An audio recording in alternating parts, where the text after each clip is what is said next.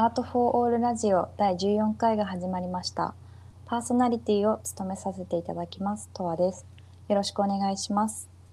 AFA ラジオはアートに関わる方を毎回ゲストにお呼びして、ゆるくお話を伺うラジオです。1ヶ月に1名のゲストで前半後半の2回を各週放送でお届けしています。本日はアーティストの田中幸喜さんにお越しいただいています。田中さん、こんばんは。こんばんは。ありがとうございます。とこれまでのキャリアとこれからのキャリアのお話をちょっとお伺いするための導入として毎回ゲストの方に、あの冒頭で同じ質問させていただいてるんですけれども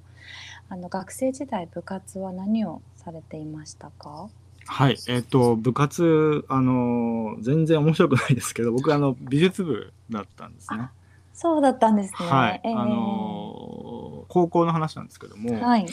と男子校だったんですね。うんうんうんで、男子校の美術部だったんですけど、うんうんうんえっ、と、僕のその行ってた高校は、えーあの、あまあ、普通美術部っていうと、割とその、アニメ研究会的なはい。うんうんまあ今は分かんないですけど当時はそういう感じのあの部活としてっていうのがまあ割と普通だったんですけど、うん僕がうんあの行ったその美術部はアニメアニメ部はアニメ部で別にそのあのあって。で美術部は美術術部だったんですけどその美術部、なんていうかあの少し体育会系乗りっていうと変ですけど。あのまあ今だったらホモソーシャルって言われてめっちゃ批判されそうだけどまあそもそも男子校だからホモソーシャルなんですけどそうですよね。うん。あのえっとその美術部の先生が野球部のえっと野球部の顧問と兼任してるっていうあ、すごい。ちょっと不思議なうん不思議な。感じででそのえっとまあ多分その高校の中で割とけ権力がある人だったんだと思うんですけど、あ、の、えっと、定時制用の,、うんうんあの家庭科の教室があるんですけど、はいまあその学校の中のは離れ的な場所っていうかその、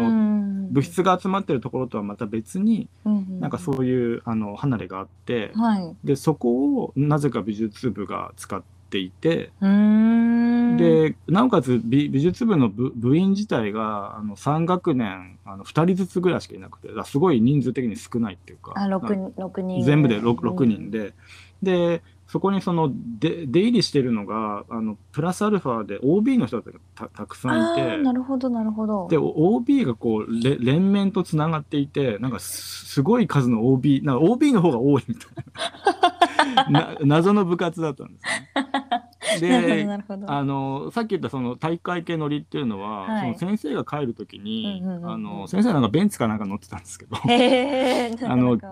はい。よ横にこう一列に並んで「お疲れ様でした!」みたいなええ。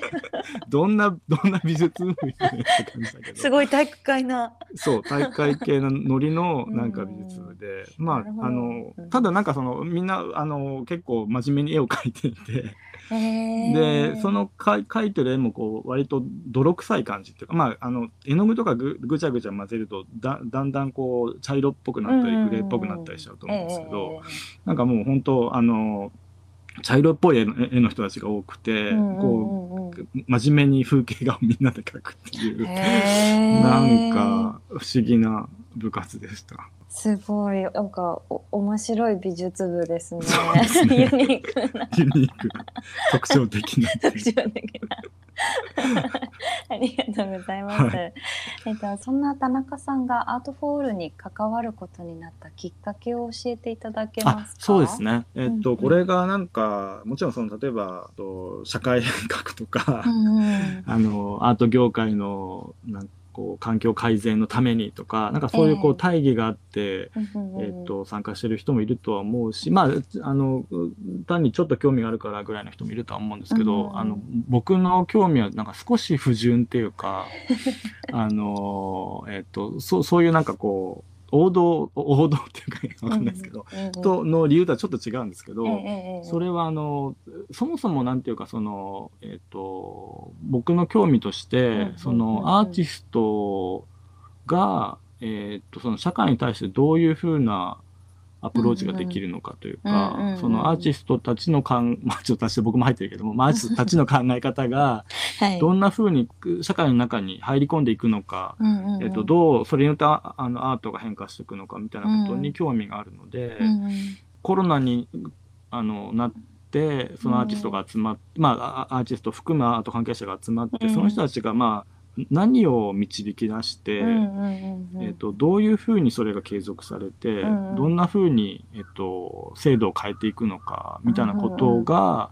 うんうん、えーと、これに参加することによって、あのまあ見えるんじゃないかなっていうふうに思ったんですね。あのこんな形で人があのそのアートに関わる人たちが集まることってまああんまりなかったし、うん、そうですね。あの、えー、どんなふうになっていくのかなっていうのはまず最初の興味で、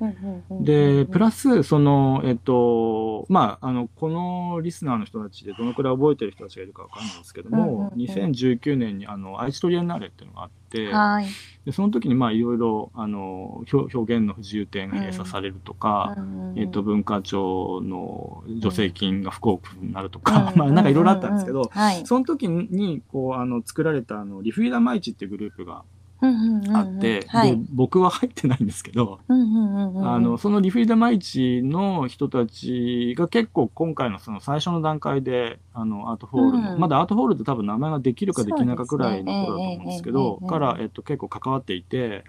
でその人たちがどういうふうな、まあ、つまりそのアイストリアンナーの時はあの表現の自由のためにあの戦うみたいな形で、うん。えー、あの活動を開始してた人たちが、うん、えっと、こっち側にも入ってるので,、あのまあ、友人たちも多く含まれるし、えー、まああのまさにさっき言ったそのアーティストのグループが社会変革にどういうふうに関わっていくのか、あのあるいは関われないのか、途中で諦めちゃうのかも含めて、あのまあそのえっと、その人たちの動きもちょっと見てみたいというかで僕はそのリフリアマイチに入ってなかったから、えっと、見れなかったんですよその動きが。なるほどです、ね、で今思えば入っとけばよかったと思ったので あのどんなふうなあの議論があって、うんうんうん、えーと、どんなふうにそれが展開したのかを、うんうんうん、えっ、ー、と、まあある種ちょっとその引いた視点で見てみたいっていうのが。あったんですよね、えー、なるほどですね。ということはこう art for all のこう名前が出てできる以前のですか、ね、時期から参加をあそうですね。まあ、あの、えっ、と、すごいコミットしてるというよりは、その子供のことが、まあ、育児が始まってしまったので、えっ、と、つかず離れずみたいな感じですけども、まあ、できる限りフォローしてるっていう感じですかね。ありがとうございます。今回はあのせっかくですので art for all がオンラインで行っているアーティストのための実践講座についてもお話しさせていただければと思います。2月21日に開催予定のアーティストのための実践講座ケアとアートをめぐる諸問題を共に考えるですがこちらの概要を改めてお伺いしてもよろしいでしょうか？あそうですねはい、はい、えっとこれはあのえっとまああの美術手帳でも、えっと、ケアの特集がありましたけども、うん、えっと、ケアの問題をめぐって、えっと、基本的には初学者向けに、えっと、理論と実践の、えっとまあ、両方の側面から学べる機会を作れるといいかなというふうに思って考えたものです。今回はあの田中さんが企画に携わっていらっしゃるということでその企画をしたきっかけについてお伺いしてもよろしいでしょうか？はい。えっ、と、はい、もちろんその僕自身がそのケケアに関わっている、その育児に関わっているっていう、まあその当事者としての問題意識もあるんですけども、うんうん、同時にその、えっ、と、僕がその今まで、えっ、と、関わあの、関わってきたというか、僕自身の、えっ、と、実践の、えっ、と、大きなそのテーマとしてあったのが、その当事者性の強い問題を、えっと、非当事者としてどのように共有できるのか、うん、あの自分の問題として引き受けることができるのかというふうなことを、まあ、ずっと考えてきたんですけども、えー、今回のこのケアの問題の場合それがその、えっと、方向性が逆転してるというか、えっと、つまりその当事者としての僕の関わるような問題が、うん、えっと、どのようにその非当事者に伝わるのかっていう。ことになるので、えー、えー、とその順番というか方向性が逆になってるんですけども、なので、えっと、最初に言ったみたいにその当事者として、えっと、この問題を、えっと、考える、あのえっと、きっかけを作るのもいいのかなというふうには思ったったんですが、はい、まあそれでこの企画は作られているんですけども、えー、同時に難しい問題もはらむなっていうふうに思っていて、つまりその、うんうんうんえー、どうしても、まあ、特にケアの問題ってさまざま多岐にわたるっていうか、まあ、その育児と介護だけじゃなくて、えー、えーと障害福祉とかもあるし、まあ、あのいろいろあると思うんですけども、はい、その中でどうしてもその当事者の声の方にあというか当事者に語らせようとすることになってしまうっていうか。えっとまああのえーと、ケアの問題で企画するんだったら、うん、まあ、僕がいいんじゃないかって形になるのは、まあ必然的だとは思うんですけども、えー、その。えーと、それだけでいいのかなっていうふうに今まで思ってやってきたのに、えーと、そっちその当事者の話として作ってしまっていいのかなっていうふうにも実は思っていて。で逆にその問題意識があるからこそ、まあ、一発目は僕が考えてもいいのかなっていうふうにも思ったんですよね。その非当事者の問題も当事者の問題もあの共に考えようとしてきた経験から、えー、と考えられる、まあ、ケアをめぐる講座って形で、えー、と今回を考えてるって感じですかね。えー、ありがとうございます。はい、次回のアーティストのための実践講座は第5回目となります。テーマはケアとアートをめぐる諸問題を共に考える。2月21日13時から開催を予定しています。予約方法などの詳細は下の概要欄をご覧ください。皆さんの参加をお待ちしております。田中さんからもよろしければ一言お願いいたします。はい、えっと、はい、今回の講座はあの平日の昼間なのですごく参加しにくい人もいるとは思うんですけども、うん、えっとまあ、その育児や介護に関わっている人あの特にデイデイサービスとかを使っている人にとってはあの逆にあのアクセスしやすい時間帯なのかなというふうにも思っていますので、うん、えっと、ぜひあの参加していただければいいなと思っています。ありがとうございます。お話はつきませんが、アートフォールラジオ、本日はここまでとさせていただきます。